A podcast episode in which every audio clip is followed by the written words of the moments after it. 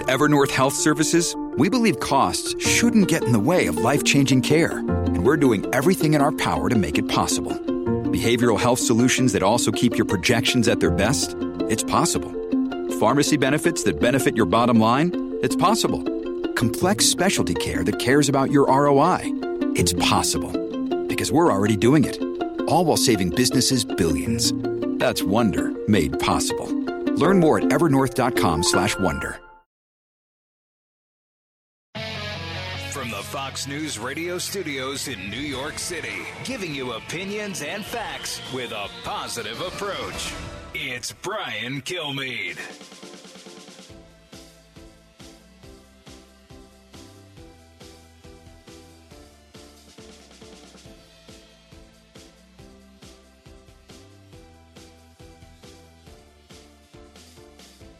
Thanks so much for being here, everybody. It's the Brian Kilmeade Show, 1 408 7669. You know, we're coming to you from New York, but heard around the country, and I hope heard around the world as people are focusing, thankfully, on the Ukraine. Even though many of you have never been there, most of you, 6,000 miles away from this country, you realize uh, it, if you let them, this country fall, they're coming after the Baltic nations. They're coming after the NATO nations. And then who's going to have the stomach, the spine to take on Russia?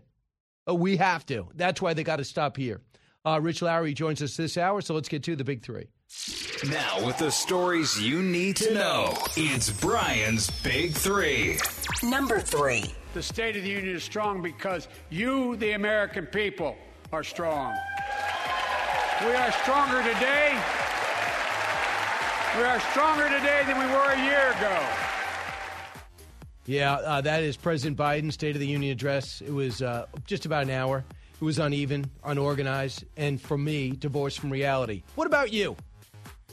Number two. The Biden administration continues to talk about how they're going to go hard after Vladimir Putin and they're really going to let him feel the full weight of sanctions, but they're not willing to touch his energy. It's nuts. That's Rebecca Heinrichs, an expert in that field. Is America doing enough? No. What are we? The, we are the number one buyer of Russian oil, and we have decided not to change that. We've also decided not to sanction their energy stocks or the banks that do that. They are refusing to increase drilling and fracking. So, no, we are not doing enough. Number one. Overnight violence erupted once again across Ukraine as Russian forces continued their push not only from the south but also from the northeast. We saw in the city of Kherson Russian forces claiming that they've actually captured this city moving forward from Crimea. If confirmed, it would give them a significant area of land, allowing them to bring more forces deeper into Ukraine. War rages in the Ukraine as two major cities are close to being surrounded and the targets of attacks are mostly civilians and non military structures, a blatant war crime. Meanwhile, global sanctions, isolation starts to take a toll inside Russia and hopefully on Vladimir Putin. So here's what's going on. Uh, it is estimated that the Russians have lost 1,500 people plus soldiers. They're military people, correct? Correct? Yes. Do you know what they're doing to show you how little regard they have for each other? They're leaving the bodies in the battlefield. Can you imagine this? We have soldiers who give their lives to bring back remains. We are still dealing with getting remains back from Vietnam and North Korea. And they are leaving bodies, not yet cold, on the battlefield. That's how much they care for human life in Russia. And the Ukrainians have said they've lost 2,000 civilians to this point. Those are their numbers. They might even be higher. And why wouldn't they be? Because the Russians, frustrated because the Ukrainians didn't give up, in fact, just the opposite, they fought with everything they had, uh, from mil- trained military to just determined citizens. They realized their first battle plan was terrible. The logistics were awful. They couldn't get p- uh, enough food to people. They couldn't get enough fuel to people. They couldn't get enough ammo. Their their supply lines were way too big. So now they're just going to roll in and do what they always do: just destroy cities with kids, women, and children inside them. I mean, and while the president comes out and takes a bow last night, cut one. The State of the Union is strong because you, the American people, are strong. We are stronger today we are stronger today than we were a year ago. Well, I'm embarrassed. I'm embarrassed. I get it. We don't want a world war. I understand that. But there's got to be other things we can do than watch people that want nothing more than to be in NATO and be in European Union and get away from Russia, allow them to get annihilated because Russia has nuclear weapons. and because they got a, a, a heartless, soulless thug running their country who might just be out of his mind. And the President of the United States talking about this, cut three. I'm announcing that we will join our allies in closing off American airspace to all Russian flights, further isolating Russia and adding additional squeeze on their economy. Okay. Right now, the Russian forces are in control, they claim, of Kherson, a key port city that allows them to link up with the other uh, Donbass region and Crimea to start slowly but surely creeping up the coast. They are starting to carve up that country and kill everyone that sticks around. In fact, Vladimir Putin said, Get out, because if you don't get out, I'm just going to kill you. Thankfully, the kill squad they sent into the Ukraine was killed themselves yesterday. So, literally, assassination crowd, uh, uh, teams have been sent in to Kiev to kill Zelensky. Why couldn't the President of the United States pick up the phone and say, hands off this leader? He is now a global icon for what he's doing.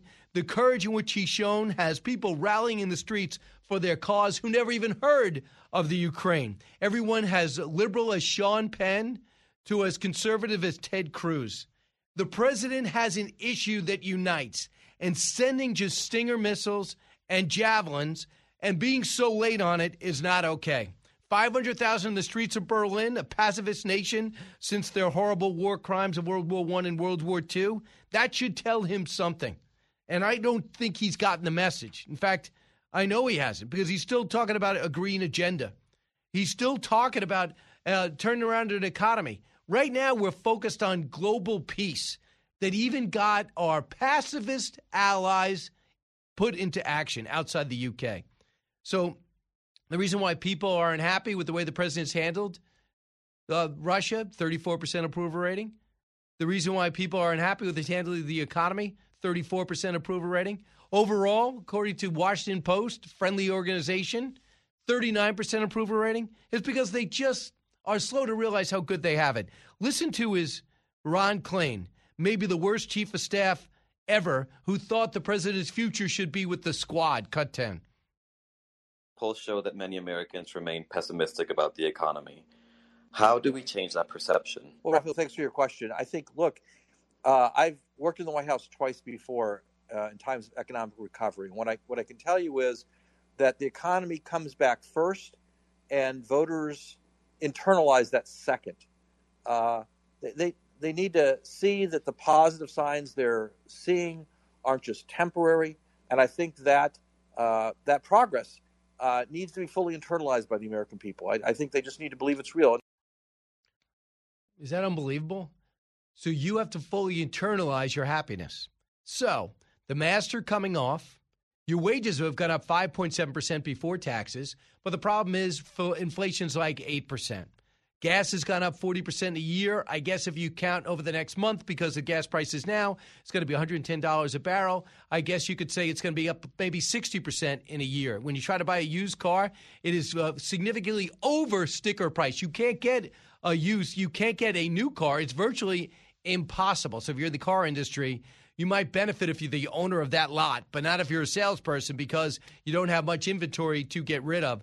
But you got to realize how good you have it. I'm not saying that 5.7% growth on the GDP, or I think it might uh, 5.8%, is not something to celebrate. But you can't tell people how to feel. And when they say they don't feel as though things are getting better, it's just because they don't realize how good they have it. It is a nutty thing, especially because, and I will not turn away from it, the carnage that's about to take place in Kiev and Kharkiv. You're talking about the displacement of tens of thousands of people. They expect 4 million to flood neighboring nations of Romania and mostly Poland. Uh, right now, as we speak, they are estimating that about 680,000 people.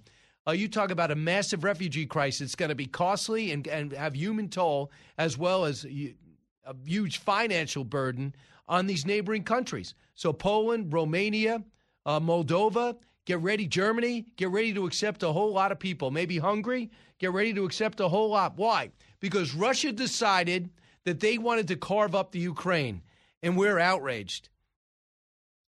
I believe that they have already given up on the Ukraine. I believe they're going to give them weapons, but they think they're uh, they're hopeless. And I just think they underestimated the Ukrainian spirit to fight. They overestimated the Russians' ability to fight. And I don't believe that they understand what is next. You leave Afghanistan an absolute wreck or, or a reputation soiled maybe beyond help for the next couple of decades.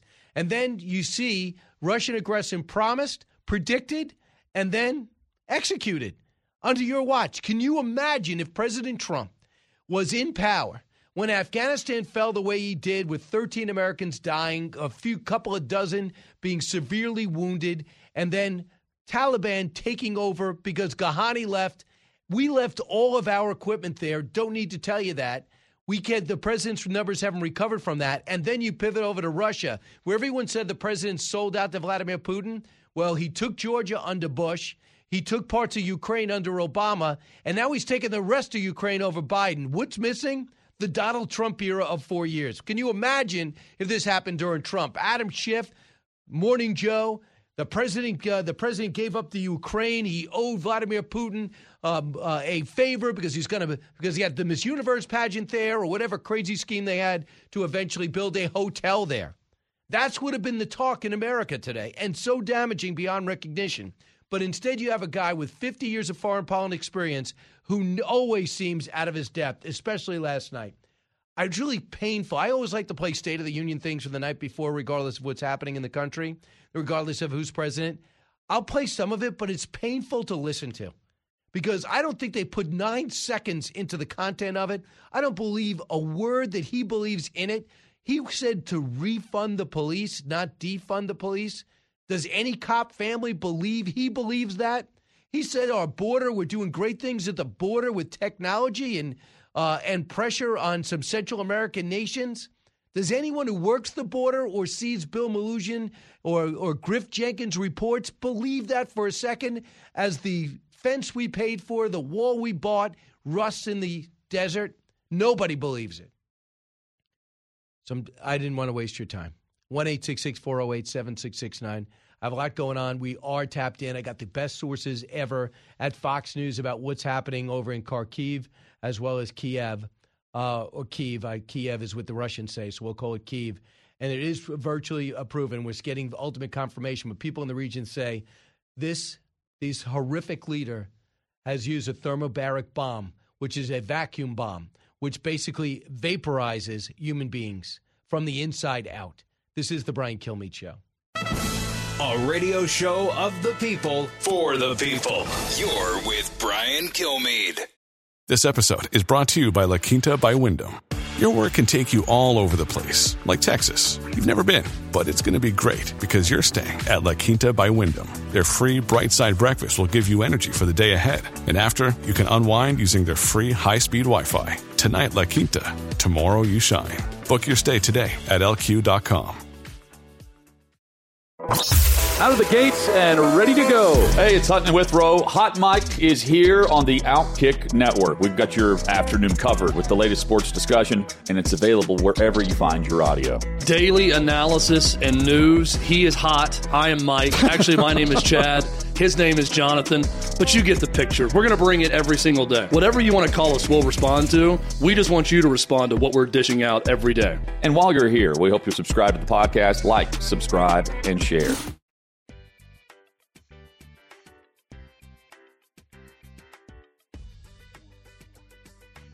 A talk show that's real. This is the Brian Kilmeade Show. The United States Department of Justice is assembling a dedicated task force to go after the crimes of the Russian oligarchs. We're joining with European allies to find and seize their yachts, their luxury apartments, their private jets. We're coming for you, ill begotten gains. Okay, so let me understand. One thing, I love that he did that. I'm, I'm no problem. I don't know why you're waiting. Uh, do you understand? If you watch the fighting, I don't see if you watch the fighting and don't go to Delaware all weekend and schedule one two thirty meeting on Friday. If you watch the fighting, you know that you should not wait one minute, let alone an hour, let alone a week, and say hold on for a month in the Ukraine because you have a enemy which is not worried about killing civilians. In fact, I would argue they are targeting them and they're just looking to wear down these uh, Ukrainians who are begging for a no-fly zone, which we won't give them. So now you have him handling when it comes to the oligarchs' wealth and pressuring them to pressure uh, Putin. Got it. What you should do is what's happening with private industry. You know what's happening in private industry? Refiner. I am so heartened to find this out. It's in the Wall Street Journal today. Sweden and and uh, Finland have refineries, privately owned refineries, who are no longer refining royal oil and uh, Russia oil and gas. You have banks that are no longer financing the, transport, the transportation of Russian oil and gas, and that means these oils company. You have them divesting in Shell and BP. Then I find out a Texas refinery has said we're not going to refine Russian oil and gas. So, what is the president waiting for? Private industry have stepped up from Netflix to Disney uh, to Apple. They're going, I'm not dealing with uh, uh, Russia. I'm not going to do it. And the people have seen it. You haven't sold this to us. The, the government hasn't jammed this down our throats, hit us with ads, but we're billboards. We're watching this and saying this cannot stand. Jason, listening on the Fox News Radio app in Kentucky. Hey, hey, Jason. Hey, Brian, I thought that was pretty cringeworthy last night. I mean, as I sit here with my teenage kids, they were even watching Pelosi as she acted like an eight year old who just found out she was going to Disneyland. But I think that hour long capture of those three in the screen illuminated how weak we are in a leadership position. And, and lastly, I, I just found it, you know, as he was taking his victory lap, there was no mention of Afghanistan. I felt really bad for those families, and, and really just kind of that kind of just spotified what what I saw. I mean, how can you, Jason, if you are a speechwriter or a chief of staff, say, Mr. President, I, I know you don't want to talk about Afghanistan, but we've got to mention those families. It's the right thing to do. Don't don't say God bless our troops and ignore our troops, right? You sent them in there. Thirteen lose their lives. About twenty five were wounded. We don't talk about that. They had. Uh, they were in there because he could not come up with an exit strategy. And when asked by Al uh, uh, Border, Al Bordor, who was running the Taliban at the time, when they called back and they said, Are you going to secure the capital or are we? Because they're gonna, it's going to get ransacked. We said we only wanted the airport.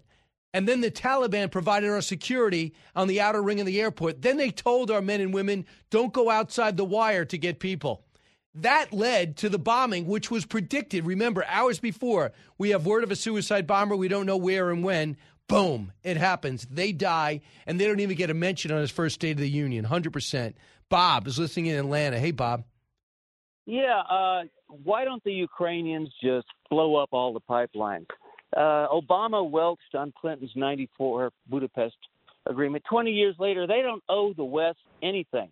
They got hundreds of miles of Russian pipeline. Just blow the crap out of them. Not a bad idea. Let the Europeans let the Europeans uh, see what not doing anything did. Because I mean, the, the promise of the United States of America anymore is just not working. So, what do you say, Bob? And uh, you know, the president keeps saying it's totally unnecessary. We know we're not going to put troops in. Why does he keep saying and no American troops will fight there? Really? Do you know what even want? Did they just put that in the prompter and you not even realize what you're saying?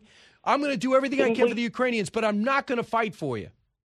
Didn't we promise in '94 Yep. to defend them? Yep. I mean, what is what is even? it- It's just uh, insane. I So mean, did the it just UK, and so did hey, the hey, Russians. Zelensky, blow up those pipelines. Let everybody in Europe chew that one over. I hear you, Brandon, listening in Philadelphia. Brandon.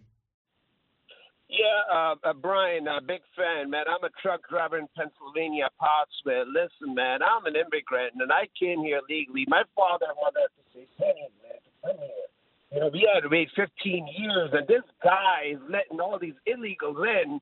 And next thing you know, uh, that he's actually telling everyone that he's going to fix the border and he, he needs to fix this, he needs to fix that. And next thing, you know, I'm really disappointed in Ted Cruz. That guy's actually got up and applauding him when he knows that Biden is lying. Well, I mean, he he was applauding the issue, but I don't think, and I wasn't uh, there for, t- uh, you know, I didn't talk Ted Cruz, but you know he's strong on the border. I think he stood up because the president was mentioning it, but the president's done. Actually, I think it's his policy to open up the border because no one can be this inept. No one can be this inept to tell you border patrol just process people, don't don't capture them, to fly them into airports, small airports in the middle of the night, and uh, in Jacksonville, Florida, in Westchester, New York, and various cities throughout Pennsylvania. That's a policy that's anti-American, and he actually bragged about how he's great on the border. I just, I just think the American people are smarter than that. I give you, men and women, so much more credit than the president does.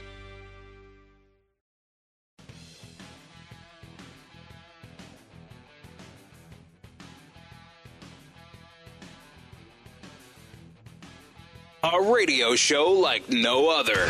It's Brian Kilmeade. This is Putin's war. And uh, we are we are very concerned, and we are monitoring it. We are fully aware that if there is any intentional targeting of civilians, that we are looking at the fact that there may be a violation, very well may be a violation of international law. Really? Targeting civilians, blowing up hospitals, schools is a violation of international law? Yeah, let me go get a lawyer. I'm really confused about that. Uh, it's unbelievable how unprepared she is for every interview, and that was our vice president. Rich Lowry joins us now. He's prepared for every interview, editor of the National Review, author of The Case for Nationalism. Uh, Rich, I can't believe how uh, consistently out of her depth Kamala Harris is. That's just the latest example. Yeah, well, as as everyone points out, it always feels as though she's reading a, a few talking points that have been prepared in advance and knows nothing else about what she's talking about. And this crisis has hasn't been anything different. Clearly, these are war crimes. You know, it doesn't mean you want to go to the International Criminal Court and and charge them because then then there's no way out. You know, if you ever. Um, you know wants to step down or gets forced out you know you don't you don't want to make him into more of a caged animal than he already is but but clearly just as a matter of common sense that you know we we're all seeing the pictures of destroyed apartment buildings so I want you to hear how, uh, a little of how he described the operations in Russia. Cut to. Russia's Vladimir Putin sought to shake the very foundations of the free world, thinking he could make it bend to his menacing ways. But he badly miscalculated. He thought he could roll into Ukraine and the world would roll over. Instead, he met with a wall of strength he never anticipated or imagined. He met the Ukrainian people. So he went on to talk about this as if it's over. I know this is a unique situation, but in a time in which we're not fighting, and he keeps telling everyone we're not going to fight there, at a time in which he's now ramping up lethal weapons, so is the rest of the world, when we had three years to do the same thing. Yep. He's almost taking a bow. But what was your impression? Yeah, I think there's a, there's a tendency that we need to guard against there, and you see it on Twitter a lot. You know, you see these uh, ridiculous images of you know a Russian tank being towed away by a Ukrainian tractor, and and all these vehicles burning, Russian armored vehicles burning on the on the side of the road. And you're like, oh, the Ukrainians got this, but it's just it's just begun, and there's there's no way Putin's stopping until he gets into Kiev, you know, unless unless there's a, a miracle. So we shouldn't be patting ourselves on the back. I do think the response has been hardening and it has been stiffer than Putin expected, both on the ground from the Ukrainians. I mean, they've been truly inspiring uh, from Zelensky on down, and from the West. You know, the sanctions have been more severe than he counted on, but we, we shouldn't be uh, we shouldn't be spiking the football uh, uh, in the end zone by any means. So uh, think about this. The reports that Russians have lost at least 1,200 people. The, the Ukrainians say it's higher, but let's say they, they've lost, sadly, 1,200 people, uh, mostly civilians with the Ukrainians, 1,200 soldiers. Do you know what they're doing? Just to show you how they view their conscripts or their uh, forces, they leave them. So, like, that's somebody's kid. They're just yeah. leaving dead bodies in the field. You know, and it's not like they're in a war zone where it's World War One and they got to run out of the bunker and grab bodies. But we go ahead and negotiate for the remains of people that died decades ago. We have people give their lives to get a, a body back, get the remains back in a hot war zone and they don't even care enough to scoop them up. Doesn't that show you the mindset of these people? Yeah, it's it's stunningly dishonorable, and there's just something deeply human about you. You, you get your fallen, and you you treat them uh, with honor. I mean, this goes back to the Iliad. Just a huge element of the Iliad is, is a body being mis, mistreated, a, a dead body. You know, which it it just it, it hits you really hard, and those families back in Russia, you got to feel for them. You know, they'll they'll be an emptiness. I mean, it's, it's terrible to lose lose a, a service member in any circumstance, but an emptiness that's never fulfilled, just never getting that that body back, and it's just a, another indication of just how unprofessional the the Russians are. I'm not a military expert, but I was just watching Keith uh, uh, Kellogg talking to uh, Dana and Bill just about just it's just been shocking how bad they are. You know that that 40 mile convoy that we've heard so much about would would last all 50 minutes against a a, a more robust uh, military. I mean we we destroy it instantly. Uh, they're stuck on the roads. Their guys won't go out of the armor to actually uh, when you're attacked by um, men on foot, you need to get out of your armor and engage them on foot as well if you're going to defeat them. And they just haven't been willing to do that either because they're poorly trained or there's there's poor morale. So you know there, there's some hope that that this just ends up a total debacle for uh, Putin on the ground. But as we are just discussing a minute ago, you know he he's, he's got the uh, uh, he's got the mass and he's got the will, and it just seems unlikely he's going to stop until he takes Kiev. I get it, and especially they blew up that bridge to stop the armament from flowing in, but it's also stopped um, of supplies from coming in. So it makes it harder to get supplies in. I understand why they blew up the bridge to stop the Russians from taking the capital or going into uh, Freedom Square. So we understand the Russian stock market has remained closed. We know there's been we know the ruble has lost 30 to 40 percent of its value. Putin is also banning people from taking over, which is equivalent of ten thousand dollars out of uh, uh, out of the bank. So they know that yesterday they jailed 411 people in 13 cities. Overall, around 7,000. They continue to uh, to rise up. We have some oligarchs. This guy Olga uh, Deripaska, this billionaire industrialist, called for peace as soon as possible on Telegram. He's put it out there. This other embarrassing. You know, Dmitry Peskov, the guy with the brown hair, part in the middle, got the mustache. He evidently, his kids are posting a black banner on social media saying no to war. They quickly took it down. So the a famous chess master, grandmaster, has tweeted no war. They're going to have trouble holding on to their population when they realize they no longer are able to even to get their number. They weren't going to feel in about a couple of weeks the fact that they can't even get their number one export at, uh, financing it, and that's Russian gas and oil. And it looks like the Chinese are not stepping up as big as everyone thought to buy and the separate refineries yeah. are stepping up in Sweden and Finland and in Texas saying, we're not buying anything from you. Yeah, it's it's a real squeeze. Uh, people in Russia are feeling it. You know, when when you're in line at an ATM and can't get cash out, I mean, that makes that makes a real difference, obviously, um, to you and makes you heard. And th- this is why this could be a threat to Putin's regime. It could be a threat to his survival, and you kind of wonder what his end game here is. I'd imagine it's getting into to Kiev and then saying, "Look, I got it, and and let's let's negotiate now." And in that circumstance, you you want to give him a, a way out. Um, but but if it goes on like this, you know, and he's not successful on the ground in militarily in Ukraine, and th- these sanctions continue to bite, you know, part of his whole justification for his rule is that he restored the Russian economy from the rubble it was in in the 1990s. And if if it's vaporizing, you know, uh, uh, in, in front of our eyes again, that's just a, a threat to his legitimacy. Absolutely. So think about this, and you might think it's minor, but it plays into the big picture. They're trying desperately to to shield the Russian people away from what's happening in Ukraine, saying ridiculous things like we're trying to denazify Ukraine. Uh, and get get rid of those people who are being led by drug addicts. And then when the soldiers go in there, they go, "We don't have a problem with these people. Why am I at war? I don't, you know, I don't want to kill them. Plus, they have no experience. They got their conscripts go have to serve at least two years. So the last time they're in a situation like this, they go, "Oh, English, I go about my life." Not really. You can't get money out of the bank. Now you have World Cup. Kick them out of the World Cup. The United Skating, uh, United, uh, the World Skating Federation kicked them out of the World Championships. Now you might say, what's the big deal? Formula One is saying we're not going to have events there. That's a big deal. Try to get an Apple phone. You're not going to get it. A GM, a Ford, it's not going to happen. BP is pulling out. Shell is pulling out. Switzerland is freezing money in banks. Even the rich are going to find themselves squeezed. So the thing that I have a problem with is the pace in which it's happening. And Rich, the elephant in the room is the 650 million barrels a day of oil we are buying yeah. from Russia. In reality, yeah. how long can Joe Biden rationalize doing this?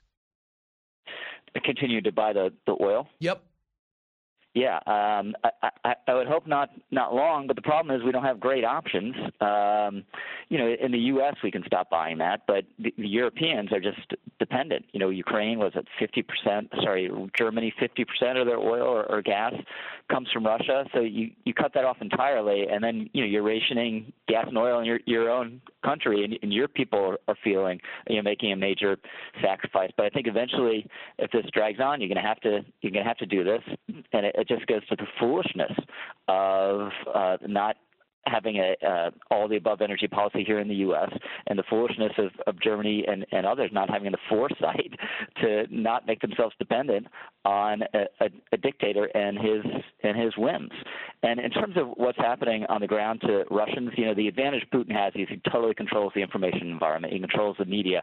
But people will realize, right? You can't buy an iPhone. People are going to wonder, you know, what's going on. And it's not as though, you know, the history is you, you bomb a, a, a city and civilians um, uh, are, are, are suffering, it actually steals their will. It makes them more determined. But this isn't an existential crisis like that for Russians, right? They, they didn't even know this was happening until like the, the day before when Putin gave his cracked speeches. So how long are they going to be willing to sacrifice like this? And it reminds me, I'm reading a book right now on why Japan decided to hit Pearl Harbor, and it's a very similar situation. The Japanese government controlled the media. The media was very pro-government. They they were fighting this war with China. That they were always saying, "Oh, it's going great," but then the rationing got more severe and everything got harder and then people kind of figured out you know what no no matter what we're hearing from the government and media, it's probably not going well, and you know Russians are going to conclude the same thing. So, just so you know, we're not alone. Even though everyone was uh, high fiving for that speech yesterday, which I don't know anybody that would high five a speech. I thought was terribly written. It was haphazard. It looked like he was reading a list. It looked like he had the speech and then put the the new news on uh, Ukraine up top and just uh, and just sent the rest down.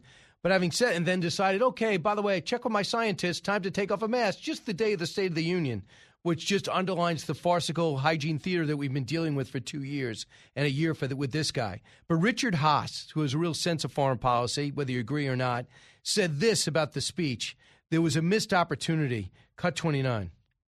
I was not as thrilled with the speech as some others seem to be. But I thought there was a real missed opportunity to speak to the people around Putin, to basically send messages that he that this was not just Putin's war, but he was potentially leading this country over the cliff, that they would not be allowed to prevail. And if they continued one way or another, Russian forces were not going to succeed in Ukraine, we would determine over time to basically do there whatever needed to be done as we did in Afghanistan. Here, he went on to say this. The president, at one point, I thought was going to pivot right to Vladimir Putin, who I know is watching. And let me give you this message. He didn't do anything like that. Cut 30. I also would have sent a message to the Russian people, all those brave people who are getting arrested and coming out in the streets, and basically say, Our problem's not with you, the people of Russia. Russia's a great country.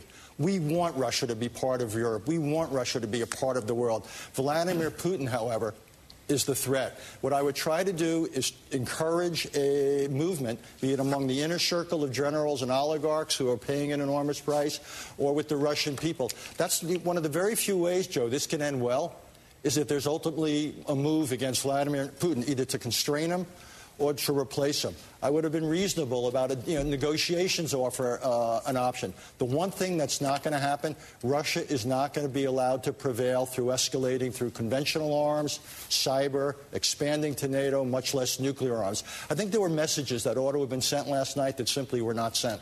I mean, how hard would it have been, Rich, for him to pick up the phone and call some foreign policy experts to get a divergence of views? Instead, I think he stuck with Susan Rice, Ron Klain, and him. Yeah, I, I think makes, Richard makes fair points, but I, I thought the Ukraine stuff was pretty good. I mean, it was better than the rest of the speech. And and the opportunity, what Biden could have done with that speech is, I'm just talking. He could have just said at the top, you know what? It's time for national unity. I'm just going to talk about the things that I think are really important that we can all agree on. And this is going to be a speech about Ukraine. It's going to be a speech about getting back to normal on COVID, and it's going to be a speech about how we need to um, reassert order in our city and and fund and support police officers. And that actually might you know gotten people's attention. It might might have uh, attention. It might have made a uh, a different impression. But instead, you, you had some of that. But then it, it was all uh, sandwiched in there in the middle was all this uh, advocacy for Build Back Better that's going nowhere. That is totally irrelevant to what most people are concerned about, and just isn't going to happen. So it was a, a missed opportunity and a presidency that, that is, is failing and has had missed opportunity after missed opportunity. And you'll hear there was a rebuttal to the rebuttal against the president, uh, which was unbelievable from Democratic squad members. Uh, so you'll hear that, and you'll also see where Joe Manchin was sitting on the Republican side. Very interesting. Rich, thanks so much. Hey, thanks, Brian. Have a great day. 1 408 7669. When we come back, you're going to hear from AOC and how she attacked the president, too. Diving deep into today's top stories, it's Brian Kilmeade. The more you listen, the more you'll know. It's Brian Kilmeade. And I think that he was very strong, uh, as was mentioned earlier, about pre budding a lot of Republican t- uh, talking points. I do think that there are some things that were left unsaid uh, in which we're really going to have to work on as a party uh, in order to really speak to constituencies that have historically supported the president, whose turnout we need, uh, in, and whose support we need right now and in the coming years, that perhaps haven't heard their issues spoken to in the way that they wanted to hear it. Things like student loan debt, uh, our overall cri- our larger themes and crises in education, uh, as well as the piece on immigration, was really just glossed over. Right. And by the way, not glossed over because she wants border security, because she wants it wide open and wants people to stay. She believes that's what the people of Queens wants. Cut 27. You know, I think that uh, it, it definitely was a lost opportunity because the entire country does support, there is profound bipartisan support to a long, shir- a long, uh, a long-term shift away from fossil fuels. The vast majority of Americans do support ending fossil fuel subsidies, for example. You know, what's happening right now, Russia is very, very much reliant on the rest of the world buying its oil. We are releasing oil reserves right now in order to ease that, but we shouldn't be reliant on fossil fuels to begin with, and that would really solve a lot of these issues. Exactly. Does she understand that there's no green technology to heat homes of an entire country? There's not enough windmills or solar panels to do that, to, to the electric car and everything like that. Everything that she enjoys, as I'm sure she gets her private flights and goes over, and we're using jet fuel, according to many. That's what planes need in order to get her to Miami to party and get COVID herself. So, in order to get off fossil fuels, maybe she should get off fossil fuels. Maybe set a great example. And then maybe Elon Musk can whisper in her ear, we don't really have anything reliable enough to mass market in terms of electric cars. And electric cars fueled by coal plants. That's how we get electricity for the most part. So, yeah, let's just get off fossil fuels. It's just a matter of checking a box. It's just a matter of going to the electric car lot and the electric plane instead of going to the gas plane and the jet fuel plane and the and the gas car. So the the fundamental issue is not wow, wouldn't it be great to get off carbon? The fundamental issue, the technology is not there for us to get off that. So who would you like to supply it? Us or Iran and Russia or Saudi Arabia? Can I choose? Can I beat you to the punch? Us. Maybe we'll get some from Canada, maybe from Mexico. Feel a lot better about that. I have no idea why she's in office. But that's what Joe Biden's that's really Joe Biden's problem. Live from the Fox News radio studios in New York City, fresh off the set of Fox and Friends, it's America's receptive voice. Brian Kilmeade. Hi. I'm Brian Kilmeade. Welcome to the latest moments of the Brian Kilmeade Show, coming to you uh, from New York, heard around the country, heard around the world, and hopefully people are paying attention. Uh, Michael Rubin will be with us this hour. Uh, Michael, you know him. He's a senior fellow at the American Enterprise Institute. Uh, teaches classes on terrorism and the FBI, security policy. And also, we're going to be joined by oh, uh, Britt Hume in a matter of moments. So let's get to the big three. Now, with the stories you need to know, it's Brian's Big Three. Number three. The State of the Union is strong because you, the American people, are strong. We are stronger today. We are stronger today than we were a year ago. President Biden's State of the Union address was, to me, uneven, unorganized, and divorced from reality. I want to hear what you think. Number two. The Biden administration continues to talk about how they're going to go hard after Vladimir Putin and they're really going to let him feel the full weight of sanctions, but they're not willing to touch his energy. Weird. Is America doing enough? No, not by a long shot. Uh, we'll talk about the number one buyer of Russian oil is America. As long as that's happening, and energy stocks and any type of sanction isn't on any energy bank, why do we feel as though we are doing enough? Number one. Overnight, violence erupted once again across Ukraine as Russian forces continued their push not only from the south but also from the northeast. We saw in the city of Kherson, Russian forces claiming that they've actually captured this city moving forward from Crimea. If confirmed, it would give them a significant area of land, allowing them to bring more forces deeper into Ukraine. It's getting ugly. That's Trey Yingst. War rages in the Ukraine as two major cities are almost totally surrounded and targets of attacks. Mostly civilians right now are in the line of fire and non military structures, which is a blatant war crime. Meanwhile, global sanctions and isolation starts to take a toll inside Russia, and the worst is yet to come. Hopefully, Vladimir Putin pays the price. Britt Hume, you've seen a lot of conflicts. Where does this rank on the scale of how serious Americans should take it? And thanks so much for joining us, by the way.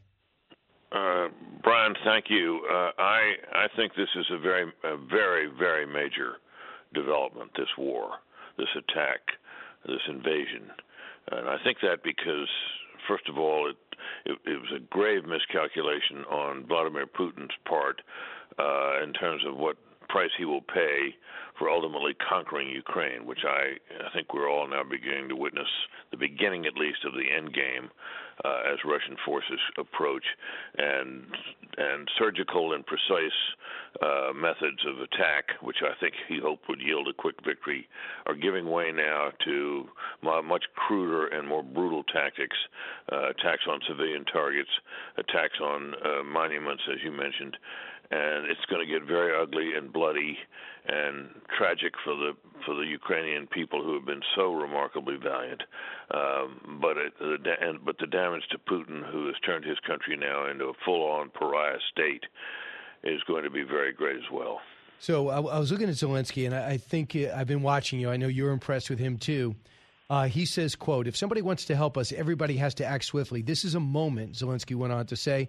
He said, if Ukraine fails, then all of these troops will be at your borders, Poland, Lithuania, and Latvia. You'll be facing greater issues. There'll be more provocations after that. He's totally correct. Do you really think Russia's going to stop here? Yes, I do.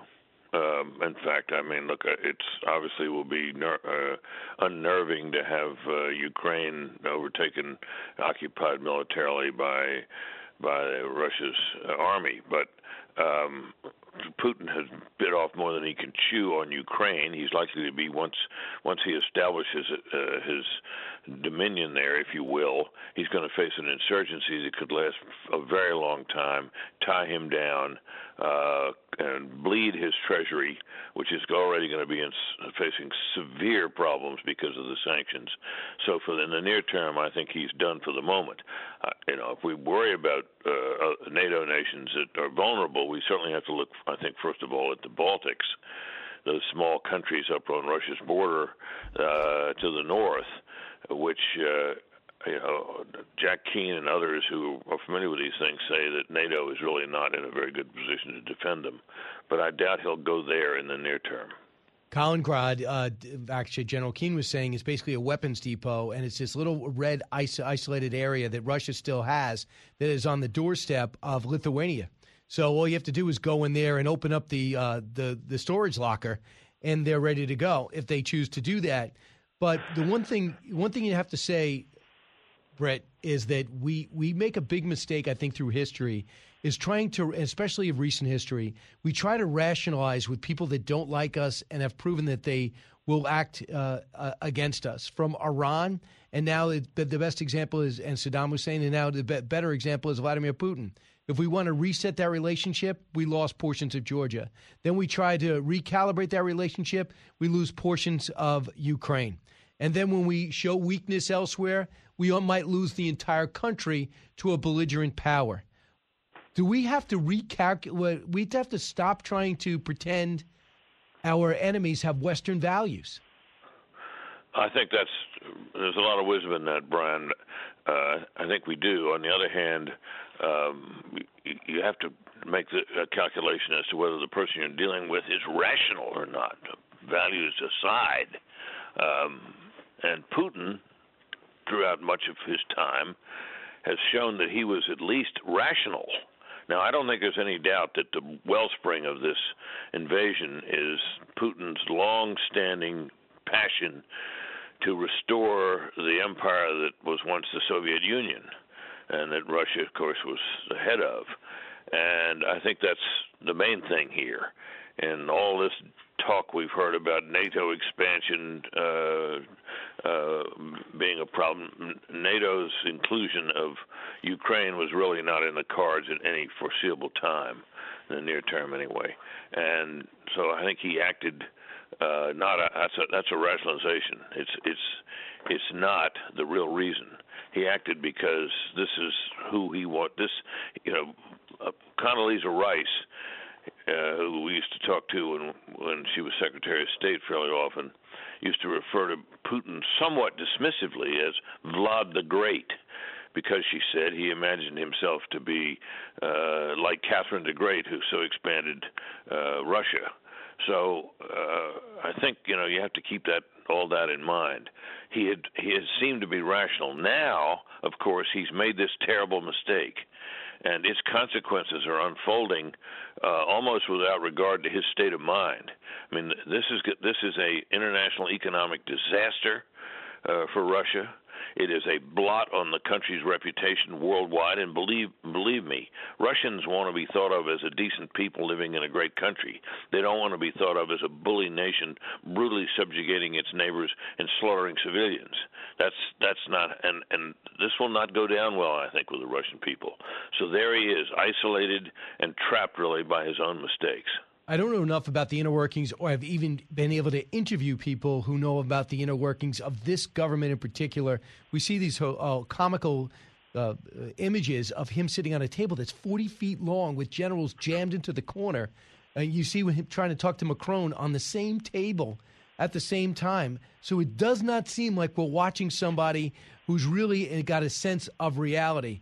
Now, when you look at the Russian stock market, it remains closed. When you look at uh, the people, uh, he's now banning people from taking out more than $10,000 of their currency, uh, the equivalent of, of their bank. We've seen 411 people arrested yesterday, uh, just about 7,000 around the country.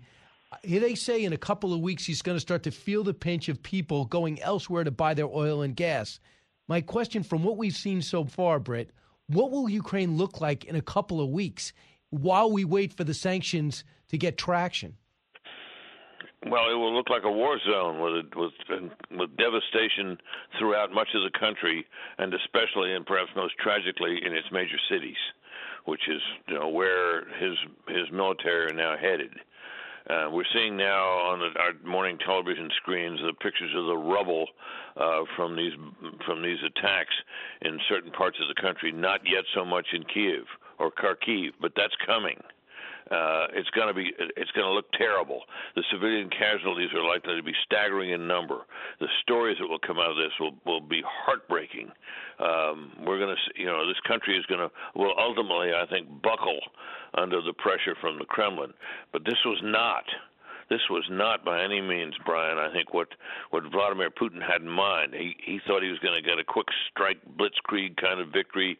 Uh, wouldn't require the destruction of, of of everything in sight. He'd simply go in there, take over, uh, install some quisling uh, to run the place for him, and and uh, and that would be that. Uh, if that had happened, think of it this way, Brian. If that had happened, if he'd been able to do that, and calm was restored fairly quickly, um, no, no one would like what had happened. The world opinion would would be against it, but not like it is now. Not after the valiant resistance put up uh, by the Ukrainian people and their military. Uh, that has changed the whole complexion of it, and has had uh, very far-reaching consequences throughout the world. Not only in terms of attitudes toward Russia, but toward attitudes toward their own domestic situation. Germany being a prime example, uh, prepared for finally at long last to meet its full commitment to NATO on military spending. Germany now beginning to reverse its energy policies, which have been so foolish for so long. So here we are. I, this is a turning point in the world, Brian. I don't think there's any doubt about it. Right, and I think you pointed out a good thing. I just assumed that they would keep going, but if he gets gummed down here and just has to hold portions of the Ukraine like he did Donbass and Crimea, but only this time he'd have to keep his military in country to sustain these cities uh, he would be too sidetracked, judging by what we've seen, to go into Poland, Lithuania, Latvia, because he's already proven that He can't do it. And I'll give you a case in point. He's asking Belarus to send in forces. He asked Kazakhstan to send in forces. He's called back the Wagner Group from Africa. If you have plenty of uh, infantry, you don't do those things, correct? I agree with that. I think he's, I think he's bogged down here, and this could go on for, for quite a long time. I don't, I don't think there's any any question about that. This So- is, this is going to get worse. So let's look at our role right now. Uh, you see that we've we've stopped. Uh, I'll I'll let him say it. Cut three. I'm announcing that we will join our allies in closing off American airspace to all Russian flights, further isolating Russia and adding additional squeeze on their economy. He goes on. Cut four. The United States Department of Justice is assembling a dedicated task force to go after the crimes of the Russian oligarchs. We're joining with European allies to find and seize their yachts, their luxury apartments, their private jets. We're coming for you, ill begotten gains. So, number one, your assessment of those moves. Well, uh, with specific reference to what he said last about going after the oligarchs, the oligarchs might prove important here. There's at least an outside chance that these cronies of his have become so rich and have built their their, their palaces uh, in western uh, watering holes like the Riviera and so on, um, and have yachts and have have all of this this grand living uh, that uh, they've been afforded under under Putin's regime, or uh, they might get sick of this. Uh, his military, um, you know, looking at his continuing to do this um, to this country, knowing that it is an illegitimate war and that war crimes are being committed, they may think better of this as well. So there's at least some chance that the cronies and/or the military might rise up and take him out. I don't, you know, I think it's a long shot, but it's at least a possibility. And it's the one thing I can think of that gives us hope that the poor Ukrainians will not have to withstand this onslaught and all and all the terrible killing and, and maiming that's going to be caused by it. They estimate that Vladimir Putin makes $112,000 a year, and yet he's one of the richest men in the world by these Panama Papers. Do you believe that they have a way to track down his wealth that could start really hitting him at home just from your experience? Well, to some extent, yes, and you know, obviously he won't like that. Um, but um, but you know, and, and uh, you know that's that that goes under the heading of things that might you know de- deter him possibly. But I think for the moment he seems undeterred as far as Ukraine is concerned, and you know only only his overthrow I think would would end this terrible bloody conflict. Brad, Hume, can't thank you enough.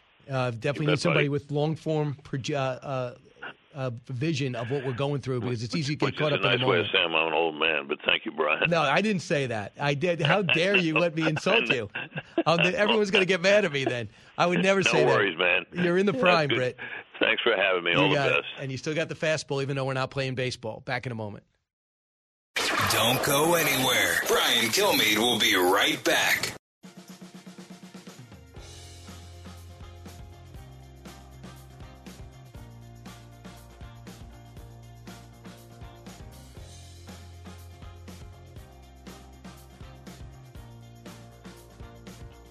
If you're interested in it, Brian's talking about it. You're with Brian Kilmeade. You know, without Russian gas, uh, in the short term, German industry is in problems. India, a very poor country, very low GDP uh, per capita, um, are perhaps taking a rather selfish position.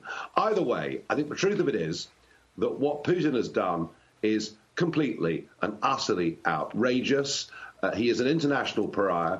Um, I've noticed already the big oligarchs, particularly those living in London, have now publicly turned against him. Uh, we have seen uh, one mutiny that took place in the Russian Navy. And we also hear the troops are uh, extremely low morale. And a lot, there's a theory out there, and it's more than the theory. It's been in a Ukrainian account, been pretty consistent. That if you look at this 40 mile, and they say it's 15,000 troops, 40 miles of armament that's streaming into Kiev. The reason why it stopped is that they, these guys are kicking open their gas, uh, their gas uh, tanks, uh, and draining them. stopping people in front of them and they're glued to the road. They say that is key for these military experts that you have all these terrain vehicles and it's winter, you should be able to go anywhere, but yet they're stuck on the road. So what's happening there? Do they not know to go off road? Is there not really an option? Because if spring breaks and it thaws, those farmlands become mud. Lynn, and they don't move. Uh, Lynn, you're in Missouri. Hey, Lynn. Yes, Brian. I was thinking about the uh, Ukrainian issue, and then I was thinking, what would happen if and when China goes into Taiwan? Would the world back up Taiwan like they are now? Well, you know what people have told me who are more cynical? They said that the world is so intertwined with China's economy that they would look look the other way uh, like they did with the Uyghurs, like they did with Hong Kong. I don't really believe that because Taiwan's been on its own for 60 years now, and they are they do have their own economy. Uh, they aren't part of they aren't a province. They are a country, even though we're not supposed to say country. I actually believe what what Britt Hume was indicating before, intimating, and that China's seeing this and saying, "Do I really want to deal with this?" Do I want to deal with this isolation diplomatically? Do I want to screw up all my business relationships, my Belt and Road program? I think this, depending on how it comes out, is a warning shot for China not to do it. Final thought from you? Well, I I was thinking I cannot see Hollywood cutting their ties or NBA or Disney or all the major companies that's you know got their heart and soul now in China so I just can't see them cutting ties. So I was just wondering how how it would work. But then I see what you're saying too. Is is it going to be worth it to China? You know, but I guess we'll have to wait and see.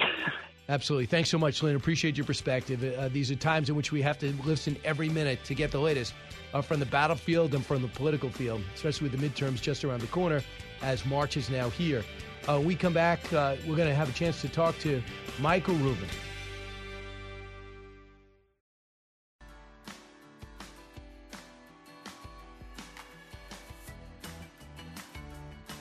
Radio that makes you think. This is the Brian Kilmeade Show. I didn't prepare a speech, so so I'll talk from my heart. This is not a war. This is a genocide of the Ukrainian people by a crazy man who cannot get over that Ukrainian people do not want socialism, Soviet Union, communism. they want to be with the United States of America. They want to be free people, they want to be with the West. And he cannot get over. That's uh, Congresswoman Victoria Spartz, born in Ukraine, now lives in Indiana, and she represents the people of Indiana. One of the great speeches, no notes, just talking about what she knows, the calls she's getting, and how our family is under siege. And at this hour, the two biggest cities are almost encircled and being uh, just slaughtered by the Russians. With the Ukrainians are fighting back, but they're surrounded. Michael Rubin joins us now, senior fellow at the American Enterprise Institute and uh, also an expert in terrorism, uh, understands security. Michael, welcome. How would you characterize what it's like, probably like in Ukraine at this hour? Well, you know, Brian, at this point, um, it's hard to it's hard to say anything other than depressing. It's depressing for the people of Ukraine because they see their freedom and they see their liberty at risk. And if you're a Russian soldier, it's also depressing, um, simply because you didn't expect to be there. You you were told there wouldn't be resistance, and yet, frankly, there are. And if you're a Russian, it's also depressing because you see your life savings evaporate, you see the economy going to tank, and you see your own leader, Vladimir Putin, increasingly unstable but unwilling to step back and admit he was wrong. And knowing the the way they fight, they go for total annihilation. They have no problem going after civilians, and that's what we're witnessing. The Ukrainian officials have said that at least 1,200 uh, civilians have died already. And I know the Ukrainians are having great success considering what they have, but when you have 1,200 civilians dead in two in, in six days, you wonder what six weeks are going to look like. Well, you're absolutely right, Brian, and uh, really, it's only going to get um, worse. If you look back to the Chechen Wars, in which the Russians tried to seize the Chechen capital of Grozny, they couldn't, and they ended up leveling it. Well, Kiev is much larger than Grozny, and what we've seen so far is the fact that the Russian military um, was a paper tiger. It really isn't much better than it was 20 years ago when they tried to take over Chechnya, and so you know things are looking pretty dark for the next several weeks. You believe, uh, and, and by the way, I want to play a little bit more from Victoria. Uh, this is cut 43. They're bombing. They couldn't take the city. They're bombing civilians non-stop, day and night. The whole city. They came into village with a heavy machine gun, killed almost every person in that village. And whatever people were left, women and children, they forced them to work in front of the tanks as a human shield because they cannot take that city. And they can't. And that's how inept they seem to be and unmotivated. Evidently, motivation, the morale couldn't be worse. A lot of them didn't know where they were going. I'm always susceptible to, you know, being caught up in another country's rhetoric, but I think it's pretty widely accepted and understood, and that they might be sabotaging their own vehicles in order to not to go into Kiev. And we see that 40 mile caravan, which consists of about 15,000 Russians, around Kiev at this hour. What do you think's happening there? Well, you know, the worst case scenario is they could just be completing their encirclement and ready to go in. Let's not make any any mistake. I mean, they have not achieved their aims, but at the same time, they've occupied vast amounts of Ukrainian territory. So it might be a tactical pause. But even if it's not, even if they've decided that they uh, don't want to go into Kiev right away, Vladimir Putin isn't the man who's going to simply say, you know, let's pull back, let's forget this ever happened, let's go into serious negotiations. What we're not talking about, and what really worries me, Brian, is every time um, Putin steers his economy into depression. He tries to distract the public with one of these invasions, with one of these nationalist crises, to wrap himself in the flag.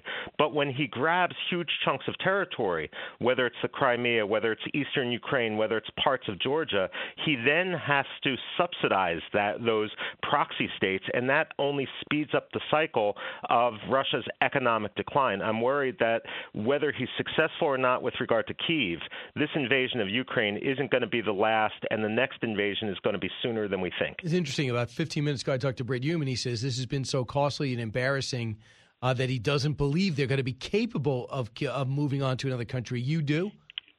Well, we saw that um, there's been some talk about Belarus. I'm sorry, some talk about Belarus moving into Moldova, and Belarus at this point is just basically a proxy state of Russia. Uh, there's this notion that you could have northern Kazakhstan, or God forbid, uh, the Baltics. Fortunately, I think that Vladimir uh, Zelensky, in many ways, has saved the world because by rallying Europe, by rallying the United States, uh, by not leading from behind, what he's done is show that perhaps the the West is willing to stand up for NATO in the way that uh, there may have been doubt just a few days ago. But but when it comes to Kazakhstan, when it comes to Moldova, um, we may be in trouble. Well, when you see the urgency, we had 800,000 people have already. Uh, are in exile. They had to evacuate and go into most, the bulk of which are going into Poland. This is an emergency. This is not going to go away and just be a Ukrainian problem. And now you have the world economy because the Russians have, uh, I believe, uh, produced 7% of the entire world's uh, oil and gas. We're their number one customer. But you see a lot of these banks stepping away from even the national policy and saying we don't want Russian gas. These refineries in Sweden and Finland say forget it. There's a Texas refinery said the same thing. We won't take it. And now there's a separate bank saying we won't finance these oil and gas purchases. So they are going to be destabilized in a way that perhaps you you tell me if I'm wrong, uh, Michael Rubin, in a way they weren't expecting. Well, I think that's absolutely right. But one of the dangers is when you ratchet up sanctions slowly, and we're not talking just about the reputational ri- um, risk of these companies which are stepping back, but on national policy, it just gives countries time to adjust to to the hardships. So that's where I think the Biden administration is making a mistake. But at the same time, the Russians have agency. They're trying to work with um, trap doors in order to evade sanctions or set up a system to do that. So, for example, the second largest Russian oil company company is called Lukoil, and they just bought a large share in one of Azerbaijan's big gas fields. Well, who does the United States look at as an alternative to Russian oil? It's Azerbaijan, and so you have a situation where the Russians are setting themselves up. Now, if I look back at what happened in Tiananmen Square in China back in 1989, the world was united for a short period of time. But then this notion came forward that the only way in which we could actually de escalate and um, address the problem was through engagement. And I still worry about the ability of Germany, the ability of Europe more broadly, and the ability of the United States to stand firm, not in the next week or two, but when we're talking six or seven months down the road. But right now, we've decided not to sanction their uh, their banks that, that do business with energy and not to slow down our purchases of oil and gas. Well, you're absolutely right that this is a mistake. It almost seems that the logic of the Biden administration, Brian, is that when we revoke permits for Keystone XL or when we stop drilling in the United States, that's a benefit to combat climate change.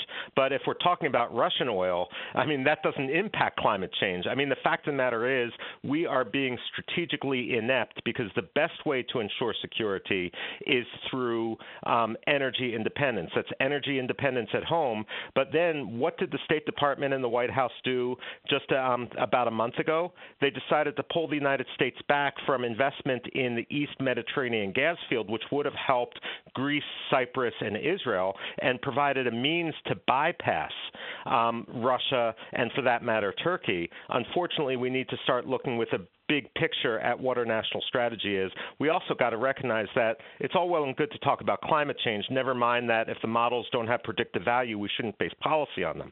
But when we look ahead, we've got to recognize that natural gas today isn't like natural gas 30 years ago. It's much cleaner. We have the technology to keep it clean, and we shouldn't shoot ourselves in the foot uh, or lose sight of the big picture, which is the threat of Russia, the threat of China, the threat of Iran, and Al Qaeda. Uh, here is what uh, Nigel Farage says. He's got that UK point of view. Cut 49. There are reports of Russian soldiers, albeit in small numbers, uh, beginning to give up their arms. Uh, and I think where this leads to, actually, in the end, is a big uprising in Russia and probably the end of Putin. But here's the worry, and I repeat this point. If Putin has lost the rational function, and when you see him sitting at a table uh, with the nearest person 40 feet away, you begin to wonder what's in his mind. You know, what could a wounded, dying animal do given the nuclear capability that he's got? So let's be frank about this. We're in a very, very serious situation. Do you? I have no idea who's close to Putin, how much access he has, and how destabilized he could be, and how that would even look. Do you? Um, well, look, I'm a historian, so I get paid to predict the past, and my critics would say I only get that right 50% of the time. I don't have a crystal ball, but what I could say is that every Democrat wakes up knowing when their term in office is over. Every dictator wakes up worried that today could be his last. Even if Putin doesn't collapse because of the war, because remember, with these zombie regimes, they have an amazing ability to hold on to power. Think something like North Korea. Uh, at the same time, Boris Yeltsin, the predecessor to Vladimir Putin, was a drunk. He was weak, but he crafted a system. Putin dismantled that system. He cut off any competitor who showed any competence at the knees because he didn't want uh, the threat to remain. So as soon as Vladimir Putin dies or is removed, you're going to have civil war in Russia. It's a nuclear state. We're entering into a very dangerous period. Um, with all due respect to um, um, Fukuyama, we haven't hit the end of history, and it's going to get very bad very fast. So, Michael, let me ask you: when you know people don't remember, what didn't live through World War II, it doesn't, and many people don't even know who who was on whose side. Sadly, and when people well, harken back and say this reminds me of 1939 all over again, and uh, the way their bombing style is similar to what the Allies did to Berlin, what do you say to people? Go, that was then. This is now. There were. This is a much different time. I see a lot of similarities. Well, I see a lot of similarities too, Brian. Let me just hope, if there's any silver lining to this, that our college students, our uh, young intellectuals, and some of our public intellectuals will realize that speech isn't violence. What Vladimir Putin is doing to Kiev is violence. Microaggressions aren't a real threat to society. What Vladimir Putin is doing to the Ukraine, what, what President Xi Jinping is doing to the Uyghurs, that's a threat to society. And when we talk about uh, multipolarity, that's not a benefit. What we're talking about is empowering the people like Russia, uh, Iran, and, and China, that when we have a vacuum develop, when the United States pulls back from projection of power, it's not the forces of altruism which fill that vacuum. It's people like Vladimir Putin, and that's what should keep us awake at night. It's time we have perspective. I do. And just to see these people fight for freedom, I think they'll have people recalibrate and say, wait a second, on our worst day, we have taken for granted what people are dying for, and that is the freedom to be wrong, to write, to protest, to have their voice heard. I, I think this could be a sobering wake up call uh, there may, you know, something happening overseas to bring us together because there's obvious right and wrong here.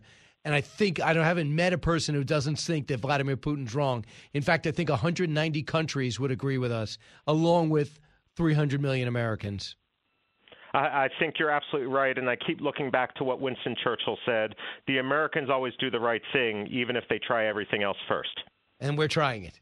Michael yes. Rubin, thanks so much. Appreciate it. Thank you. When we come back, I see up there 1 408 7669. I'll get to your calls. Also, your emails. You want to write me, do it.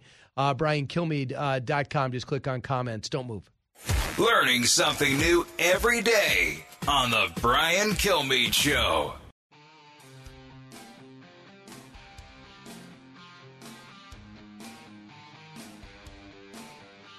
Breaking news, unique opinions. Hear it all on The Brian Kilmeade Show. Welcome back, everybody. 1 408 7669. Kamala Harris continues to befuddle. Uh, no matter what the issue is, she doesn't seem to have a handle on it. I'm talking about from the law, from foreign policy to domestic policy to whether she's even running for reelection. Case in point, a simple question from Sienna, Savannah Guthrie of the Today Show. The Ukrainian ambassador has said the only way to really hit Putin where it hurts is to go after his oil and gas sector. And some senators agree, Republican and Democrat. Uh, Senator Joe Manchin, for example, mentioned that the U.S. is still currently buying approximately 600,000 barrels of, of, crude and uh, other petroleum products every single day. Is that on the table?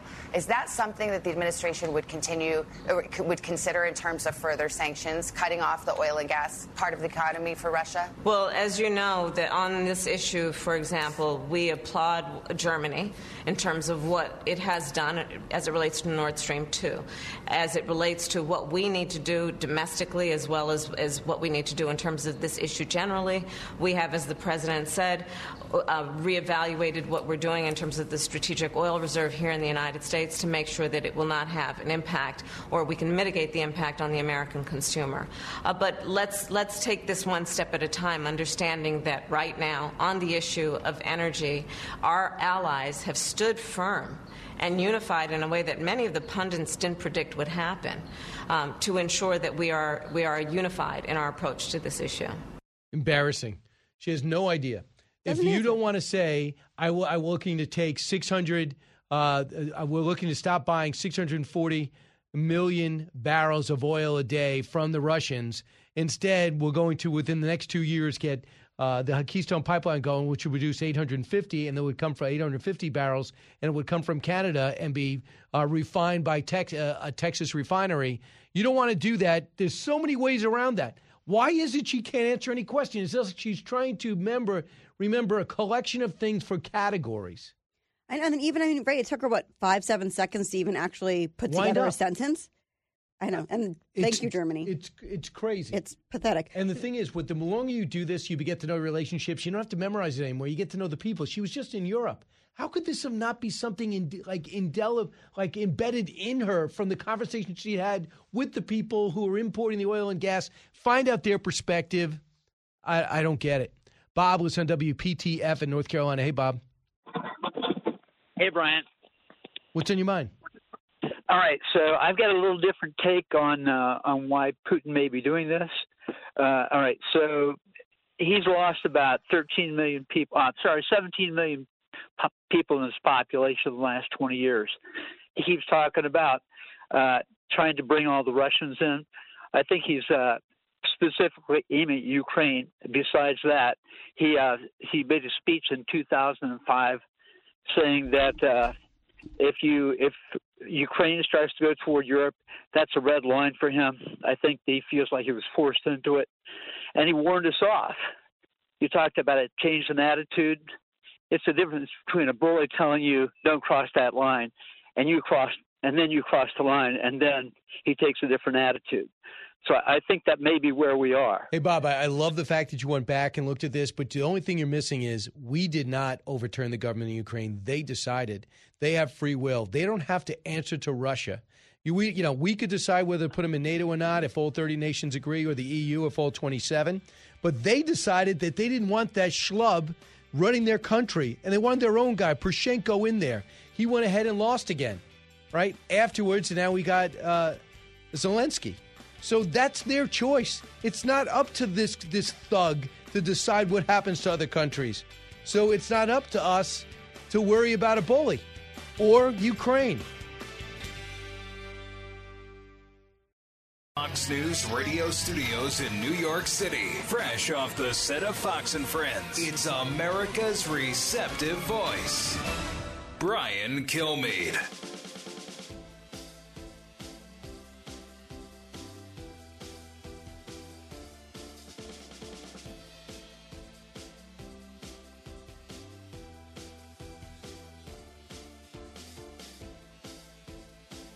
Hi, everyone. Brian, Brian Kilmeade here. Welcome to the latest moments of the Brian Kilmeade Show. We're located in New York, heard around the country, and hopefully we're resonating around the world. You can always get the podcast, briankilmeade.com or Spotify or iTunes, uh, iHeart, and you, you will never regret it.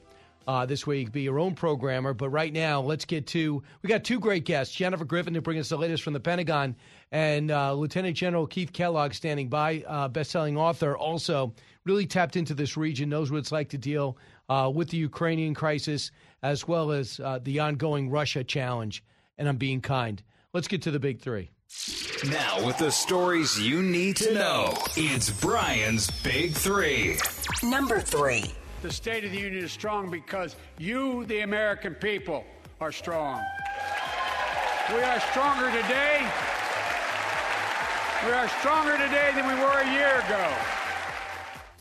Wow. Uh, President Biden's State of the Union, I found it to be uneven, unorganized, and divorced from reality. But maybe you liked it. Number two. The Biden administration continues to talk about how they're going to go hard after Vladimir Putin and they're really going to let him feel the full weight of sanctions, but they're not willing to touch his energy. Rebecca Heinrichs weighs in. In America, are we doing enough? No, we're not. Not when we are the number one customer of Russia when it comes to oil and gas. Not when we refuse to sanction the banks that finance his oil and gas industry. Not when we continue to refuse to drill and frack. Number one. Overnight violence erupted once again across Ukraine as Russian forces continued their push not only from the south but also from the northeast. We saw in the city of Kherson Russian forces claiming that they've actually captured this city moving forward from Crimea. If confirmed, it would give them a significant area of land, allowing them to bring more forces deeper into Ukraine. Uh, that is Trey Yingst giving us the latest from the capital city of Kiev.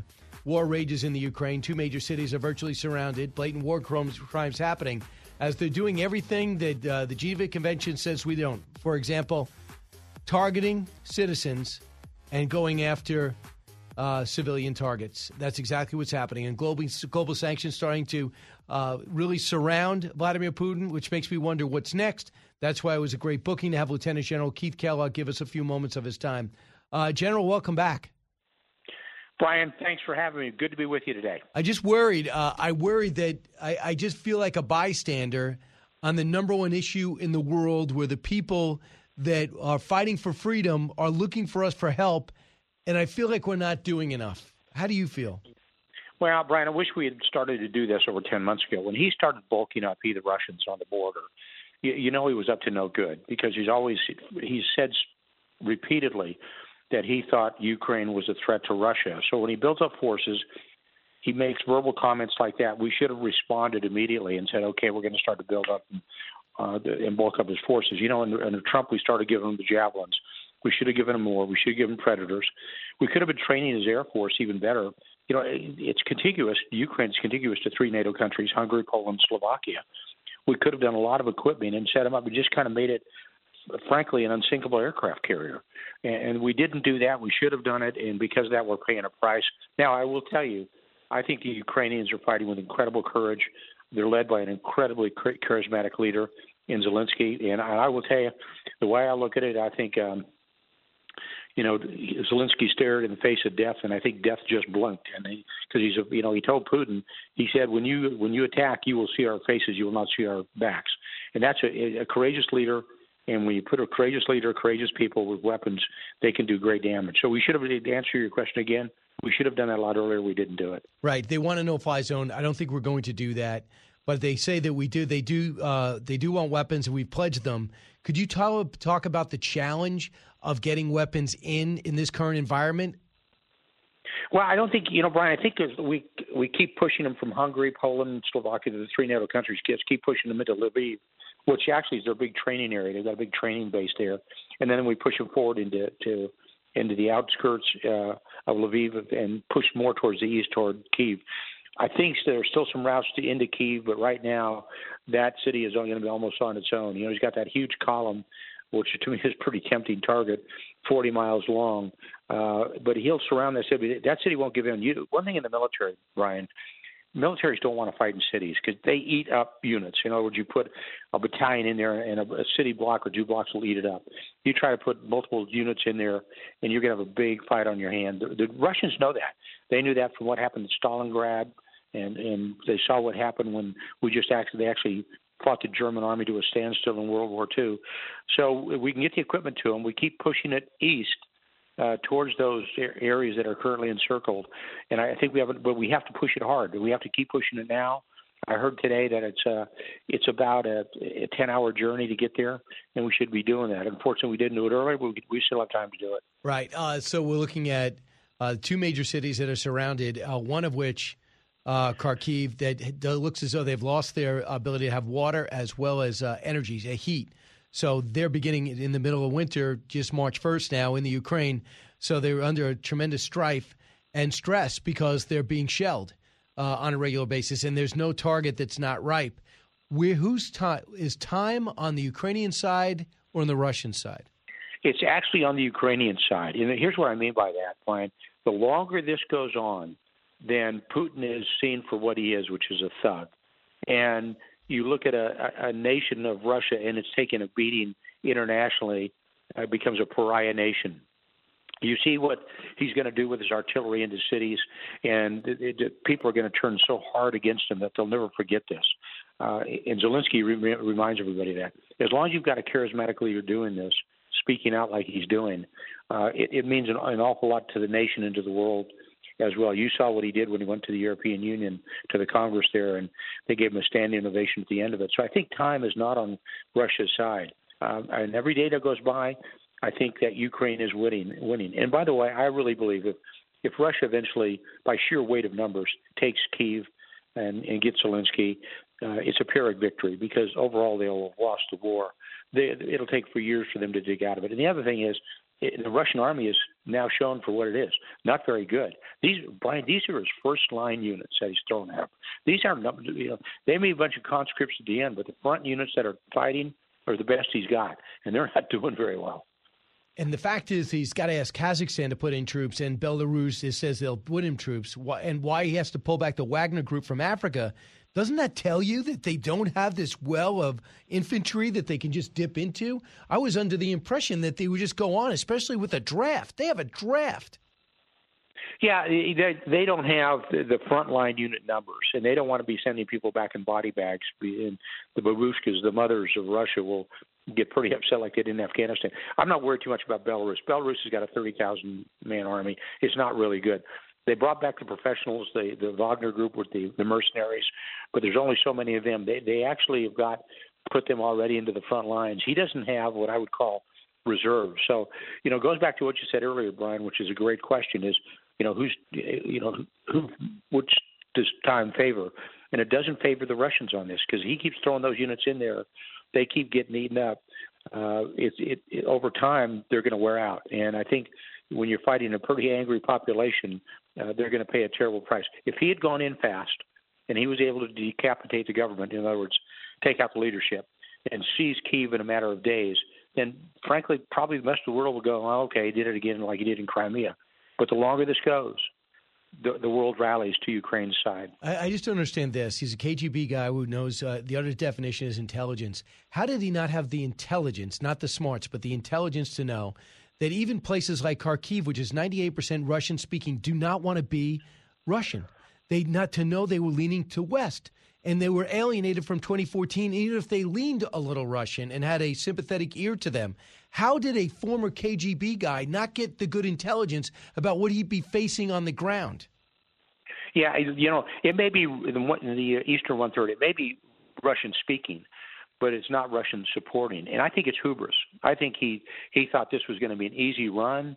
He thought he'll scare Zelensky. Zelensky will run and hide the people go, okay, you know, we'll just take it for what it's worth, and and you know, we're just going to succumb to Russia. And he didn't realize he got into a fight with a nation that wants to fight. You know, the Russians really haven't fought anybody like this. You know, they didn't fight anybody like this in Chechnya. They didn't fight anybody like this uh, in Georgia, and they sure didn't fight anybody like this uh, in Crimea, which is about 80% Russian. And now he's in a fight, and he's got people that don't like him. And I think he was a little bit arrogant about it and he's got a real problem on his hands. I mean, I think I'd double up my bodyguards if I was him, because the oligarchs or the generals or somebody's going to say, "We're a pariah nation right now, and we've got to figure a way out of it." And we're not going to figure a way out of it as long as Putin's in charge. I mean, there's no doubt about it. It's not our opinion. Really, if there's 195 countries in the world, 190 are against him. Uh, you know, even China has been somewhat ambivalent, and they're not doing a. Even though we know they're an alliance, and I get it, and they're an axis, I understand it they are not buying their oil like they did when the pandemic hit and the oil price dropped, and they just hoarded it uh, two years ago in 2019 when it became clear the world was going to stop uh, moving uh, and stop industrializing. They're not doing that now. And they've, yeah, they've abstained in the UN. I think that's also interesting. And they're not becoming, they're not uh, overtly bailing out Russia. Yeah, you look at President Xi, and President Xi is a pretty smart guy because he's been around for so long uh, and dynastic in other words, he wants to stick around a lot longer too. I think he's looking and said, you know, I'm not too sure that I want this guy to be my partner. I'll be there verbally, but I'm not going to give him a lot of support because then I become a pariah nation as well. And I think he's kind of stepping back a little bit. You, and you're absolutely right. When they abstained in the Security Council, that was like, ooh, that was a coded message, and it should have been messaged to everybody that, you know, I'm, you know, China's kind of telling Russia, hey, hey, Vlad, you're on your own, dude I'm going to sit this one out and watch what's going to happen, and, and I'll come in if, if you win, but I'm not going to come in if you don't win.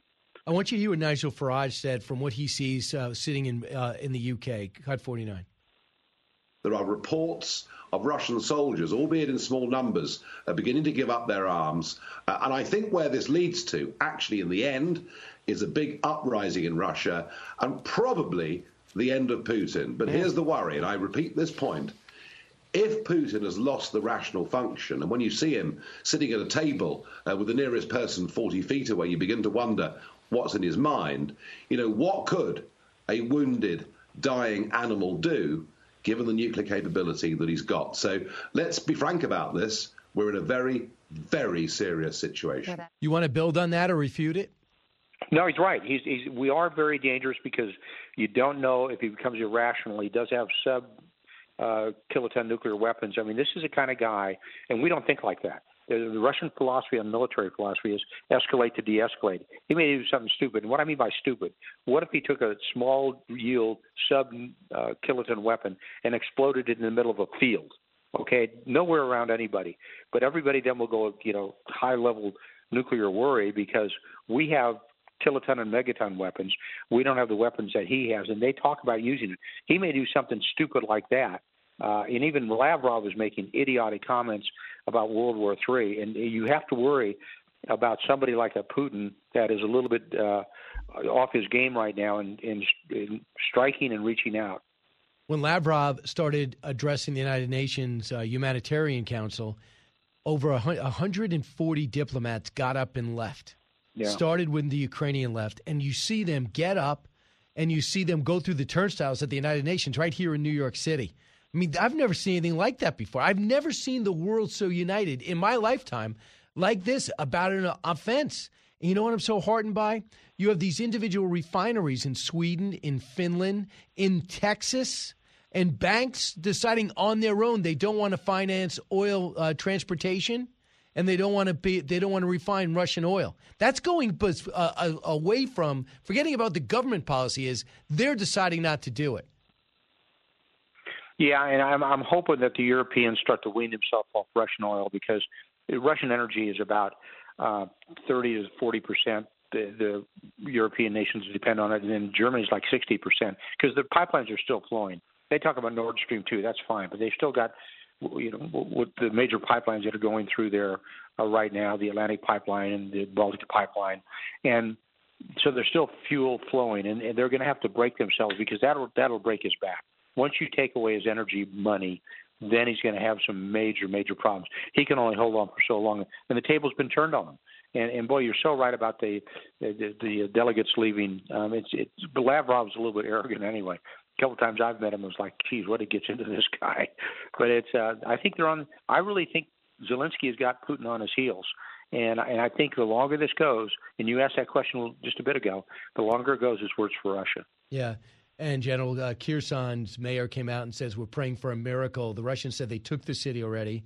Uh, and they said, no, they're still holding on, but they are looking for a miracle because uh, women and children are actually in the target list. It, and uh, apartment buildings are a preferred target. So it's just yeah. it's stuff that you know we don't we would never tolerate. And just real quick, as a military guy, what does it say to you that they're leaving their dead soldiers on the battlefield, not even trying to put them in body bags? Well, what it tells you is they've got a very undisciplined force. Well, that's the, one of the things that surprised me. I said at the top there, Brian, the, the their army has just surprised me. It's not that good. You keep hearing about the Russian army, and it's ten foot tall, and it's probably five foot tall, and I hate to insult them, but it's probably like the Vermont National Guard you know, with with nuclear weapons. It reminds me a lot of the first Gulf War. When we went into when I was there, they were talking about how good the Iraqi army was because it fought Iran for so many years. They were nothing, and I'm beginning to think these guys had never fought a major war since major fight since World War II.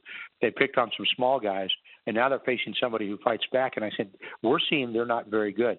And this is what you know when it goes to Russia as a nation, not only becomes a pariah nation, but it's not the nation everybody thought it was. Right. It really plays bad for them. Lieutenant General Keith Kellogg, thanks so much. Pick up his book, War by, uh, War by Other Means. Thanks, General. Thanks, Brian. Always uh, great talking to you. I see the board is filled up. I'll get to your calls when we come back. You listen to the Brian Kilmeade Show. Giving you everything you need to know. You're with Brian Kilmeade. The fastest three hours in radio. You're with Brian Kilmeade. Hey, welcome back. Rhonda is listening on the Fox News Radio app. Hey, Rhonda. Hey, Brian. Hey, I just wanted to uh, mention some things I observed last night um, with Biden. Number one, he wants to increase manufacturing in the United States. Number two, he wants to reduce the cost of prescription drugs. Number three, he wants to increase funding for the police. And number four, he wants to secure the border. I love that agenda. That's Trump's agenda. Yeah, and he, he has and, no. And people are demonizing their. They demonize Trump for, for all those things but now they'll go and support Biden. But the problem is, you know, when it comes to funding the cops, he doesn't mean it. You know, when it comes to the border, he hasn't shown it. The other two things make it America, besides Intel, please tell me your program. The only reason people are onshoring is because Trump cut the corporate tax rate in half brought it back down to a competitive level. He, if he had his way, would have built back better, would have brought it way back up again. So that's the issue. Neil, listening on the Fox News Radio app in Indiana. Hey, Neil.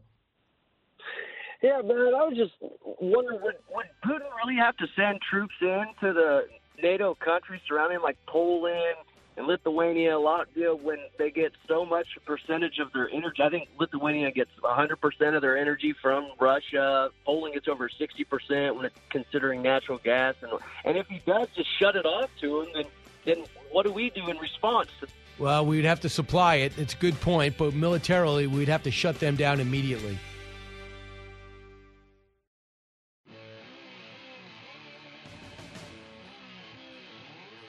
The talk show that's getting you talking. You're with Brian Kilmeade.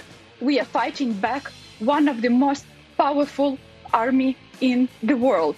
For the past six days, we are going through through nightmares. I'm very proud of our president. I'm very proud of our army. I'm very proud of common people who left their daily routine and went to territory defense points to get some weapon and protect their cities, protect their country, protect their families and their children.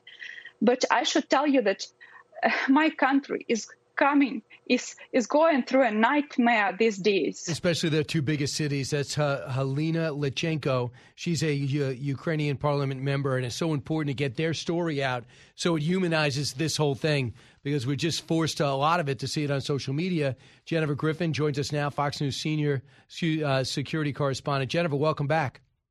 Thank you, Brian. Jennifer, how would you describe the scene right now uh, in um, uh, in uh, Kiev? Brian, it's very difficult to hear the firsthand accounts. You heard the emotion in the parliament member's voice. It was unprecedented yesterday when we heard the translator of President Zelensky as he spoke to the EU break down in tears. I've never heard that in my entire career of of covering these kind of conflicts. What we are witnessing right now and the reports that we are getting in terms of the siege that is being laid on not only Kiev But also Kharkiv and the other cities inside Ukraine. These are the kind of tactics that Vladimir Putin and the Russian army used in Grozny in Chechnya. And if you look at those cities, there was nothing left when he was done. It was rubble.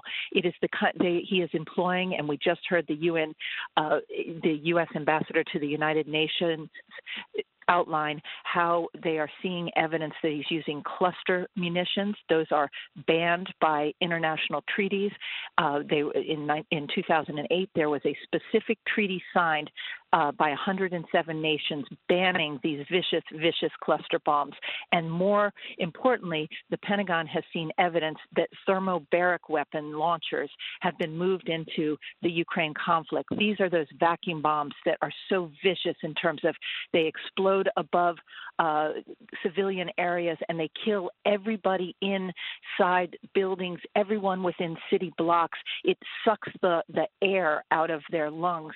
These are not banned by international treaties, but the targeting of civilians, hospitals, kindergartens with them, uh, it's something that Vladimir Putin's army did in Syria. The world didn't stand up at that time and did not sanction him and didn't stop him in Grozny. They didn't stop him in Syria. And now they're seeing what he's capable of inside Europe.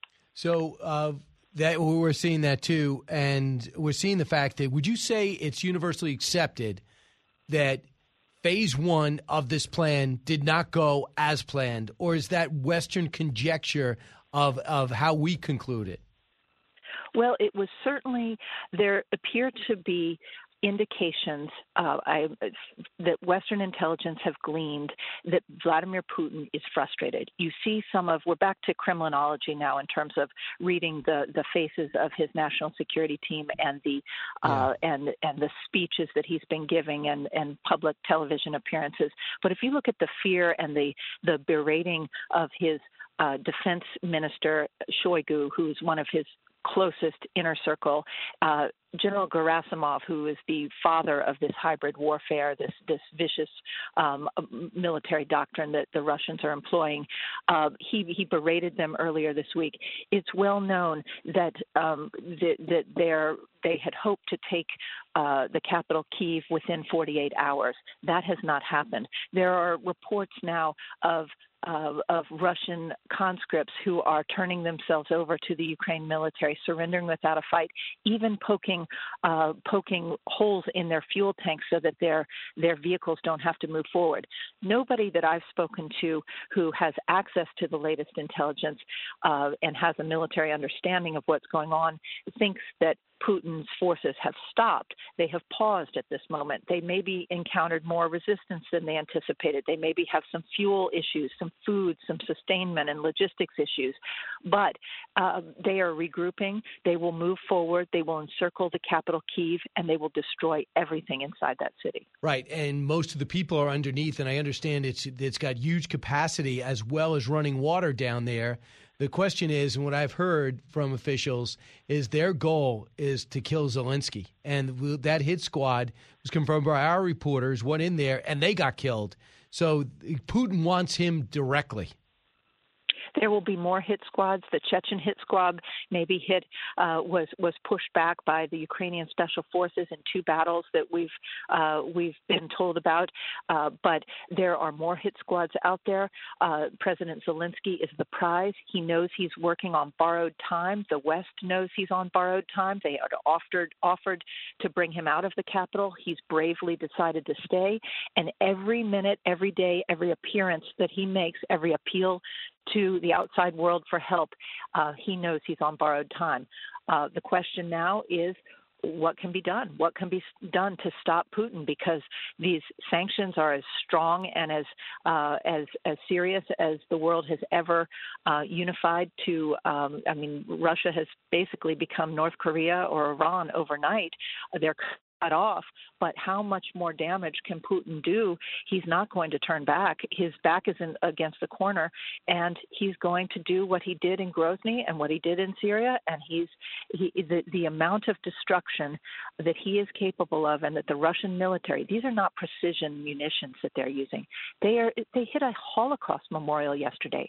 That was a symbol that they wanted to hit. They are sending a symbol. They are sending a signal to Vladimir Zelensky, who is a Jew and whose uh, family members perished in the Holocaust. And that was an intentional strike yesterday. There's an element of psychological warfare going on. That's why you're hearing Putin threaten to put his uh, nuclear weapons on high alert. The people I speak to at the Pentagon and elsewhere don't know what that means because the kind of language that he used is not part of Russia's nuclear doctrine. This is we are now uh, being, uh, you know, he's a he's a famous Vladimir Putin famously has uh, has studied judo and and been and uh, uh, trained in the arts uh, of judo for, since he was eight years old. We are now uh, in Vladimir Putin's uh, world and my, worldview, trapped by his worldview, his distorted mind, and his vicious military. So I was talking to, to Britt Hume before, and he said you know, I said that the fear is in the West, and you feel it's justified that if they has, if he's able to take the capital here uh, and have this operation successful, however he views it, other nations are going to be in his crosshairs next. He says, I don't think so because they're going to be so uh, they're going to be so pinned down in this country, even if they do take the capital, that, those other nations cannot be the focus. He's he's not capable of that. What is the what is the consensus in the Pentagon? Well, it's interesting. I think both things can be true. Uh, I agree with Britt that the that Putin's forces are going to be bogged down in Ukraine for years to come. We remember what Afghanistan was to the Soviet Union. It was a quagmire. It was a quagmire for the U.S. military. It was a graveyard for empires. Uh, that is what is going to happen to Putin's army. Remember, his army is a conscript army, and he has uh, he has put 190,000 forces into Ukraine. Uh, about 80% of those are now inside Ukraine. He doesn't have the uh, the uh, a large enough military to an occupation force for the country. Those forces were supposed to subdue Ukraine quickly and then be able to pull out, and Putin would put in a, a puppet government. That hasn't gone as planned, and so now he would have to uh, he would have to have uh, call up all of his reserves, and he would have to set up an occupation military force. So his supply lines are already strained going to, into Ukraine. It's hard to imagine him thinking that he's going to want to fight on two fronts. And the, so far, the, the Russian Air Force hasn't exactly shown up. All those fourth and fifth generation fighters that we thought we would see in terms of shock and awe, they've been stymied uh, for a variety of reasons. And so I don't think he's going. That's why he has to he has to revert back to reminding the West that he has nuclear weapons because his conventional military hasn't performed that well. And so, while I do believe, if you look at, Rus- at Putin's own words, Lithuania, Poland, the Baltics, they are all in his crosshairs, and he will not stop at Ukraine. And that is why it's so important for the West to draw a clear, uh, a clear uh, uh, red line that cannot be crossed. And he now sees that NATO has been activated, NATO has been uh, mobilized. He thought NATO would fall apart. He thought Germany would break apart. He thought the new Prime Minister Scholz was a neophyte and that he could roll him. Uh, he he miscalculated tactically, and now he's stuck with a quagmire in Ukraine that's going to bleed his country and drain his economy. Um, and this is how it ends for Vladimir Putin. The problem is how much damage does he do, do in the meantime? And when you take the oligarchs and you freeze their stuff, and then you you heard almost every industry of the pullout of these uh, these companies from Apple to Disney uh, to what we've seen around the world. I've never seen anything quite like it. And it seems as though when you tell people the money that they have in the bank account is now worth a third of what it was uh, five days ago, if you're looking to get a nation that size exercised, while not telling the truth about the nature of this action, saying something ridiculous like they're they're Nazis and drug addicts. I mean, do they not? I mean, the Russians are, are well educated people who know the Ukrainians. Many are related to them. Do you really expect the Russian people to buy that story? Absolutely not. In fact, we saw Alexei Navalny, uh, his opposition leader, who he tried to poison and kill on multiple occasions, who is now in a, a Russian gulag, a prison. He tweeted out today uh, calling for Russians to come to the streets every day at 2 p.m. to fill those city centers. This is the beginning, not the end, of the Russian people uh, waking up to the danger that Vladimir Putin is. The problem is they have been, uh, he has very artfully for the past 22 years uh, basically he controls the entire uh, state apparatus of information inside Russia, and so four out of five Russians are watching state television. They don't know the truth. They don't aren't seeing the images on CNN and Fox and BBC that are being broadcast around the world. They are seeing state television, and they are it, it is being whitewashed. The problem is we are living in the 21st century, and uh, it is impossible to keep information like this from somehow getting getting to those Russian people, those Russian young people. I mean, already those brave scenes of Russians coming out into the streets being arrested, six thousand people arrested. Uh, this is this is uh, the beginning uh, of the Russian people. Uh, they are going to wake up. They're they're not going to have their their uh, their savings will will not be a third. It will be worthless. Their money is now going to be worthless. And trust me, all of those oligarchs and all of that inner circle, uh, they realize this is a huge strategic mistake. Um, again, Putin controls the narrative inside inside Russia for now because he has been working for years with RT and and all of those radio stations, all of those journalists that he's been buying off over the years. The one bright light of independent reporting inside of Russia, Echo Moskvy, it was a independent radio station that was started when I was based there in Moscow from 96 to 99 in the Yeltsin era and that was taken off the air yesterday because Putin thinks that he can keep this information from his people, but not in this modern age. This information is going to get to them. They, they and the other thing that's going to get to them is the uh, the disappearance of their sons that were sent up to the front lines as conscripts.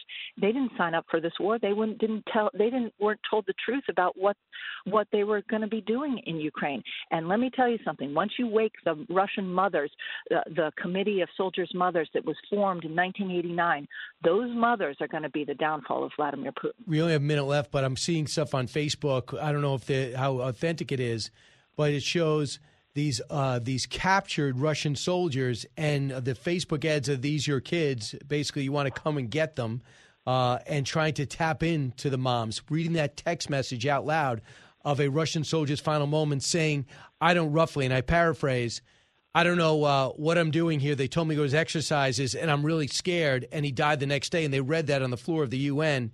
These things are a direct appeal to the Russian moms to step up. Final thought on that, Jennifer?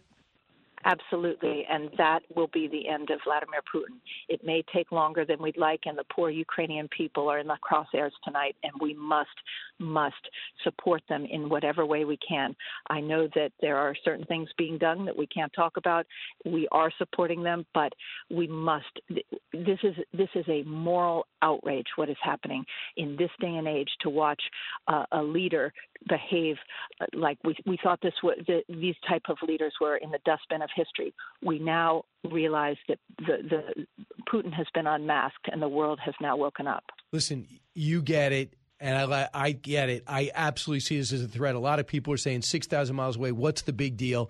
I hope the rest of the world understands it's a big deal. I hope China realizes we would think taking Taiwan is a big deal. Uh, Jennifer, thanks so much. Thank you, Brian. Uh, when we come back, I'll uh, take some of your calls 1 408 7669. I give you the absolute latest. It is carnage. Don't move. Newsmakers and newsbreakers. Hear it first on The Brian Kilmeade Show.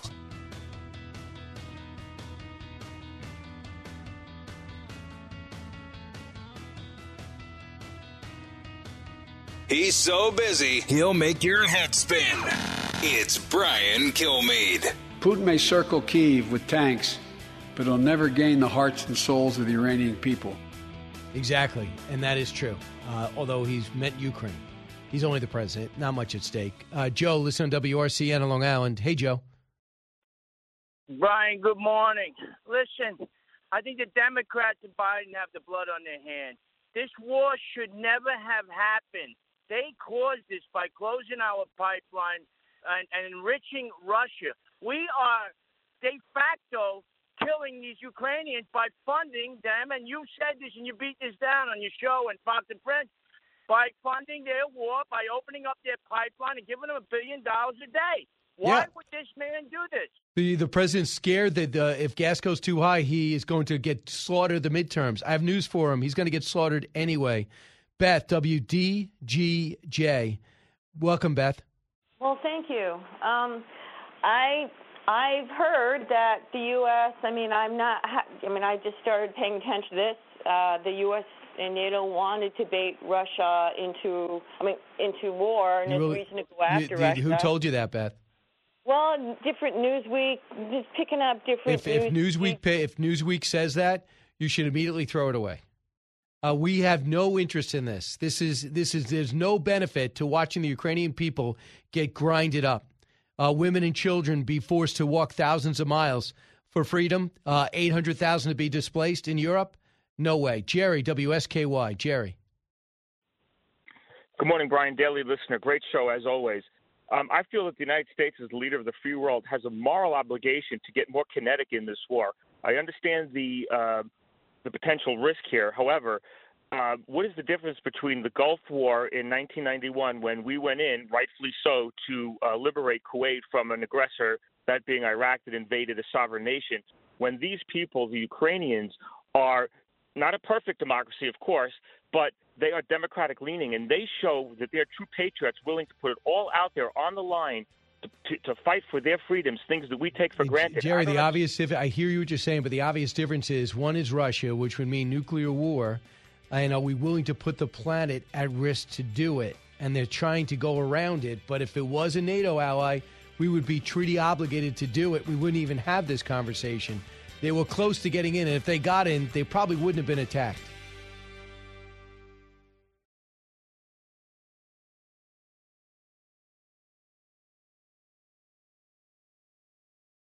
I'm Charles Payne. Listen to my Unstoppable Prosperity podcast so I can get you making money right now. Whether stocks are hitting new all time highs or in free fall mode, opportunities abound. So, why are so many potential investors still sitting on the sidelines? In a new season of my podcast, I'm going to get you in the game. After 38 years on Wall Street, I'm ready to impart some lessons and get you invested in the greatest wealth generating machine in history. Listen anytime, everywhere at foxbusinesspodcast.com or wherever you listen to your favorite podcast. Listen to the show ad-free on Fox News Podcast Plus, on Apple Podcast, Amazon Music with your Prime membership, or subscribe wherever you get your podcasts.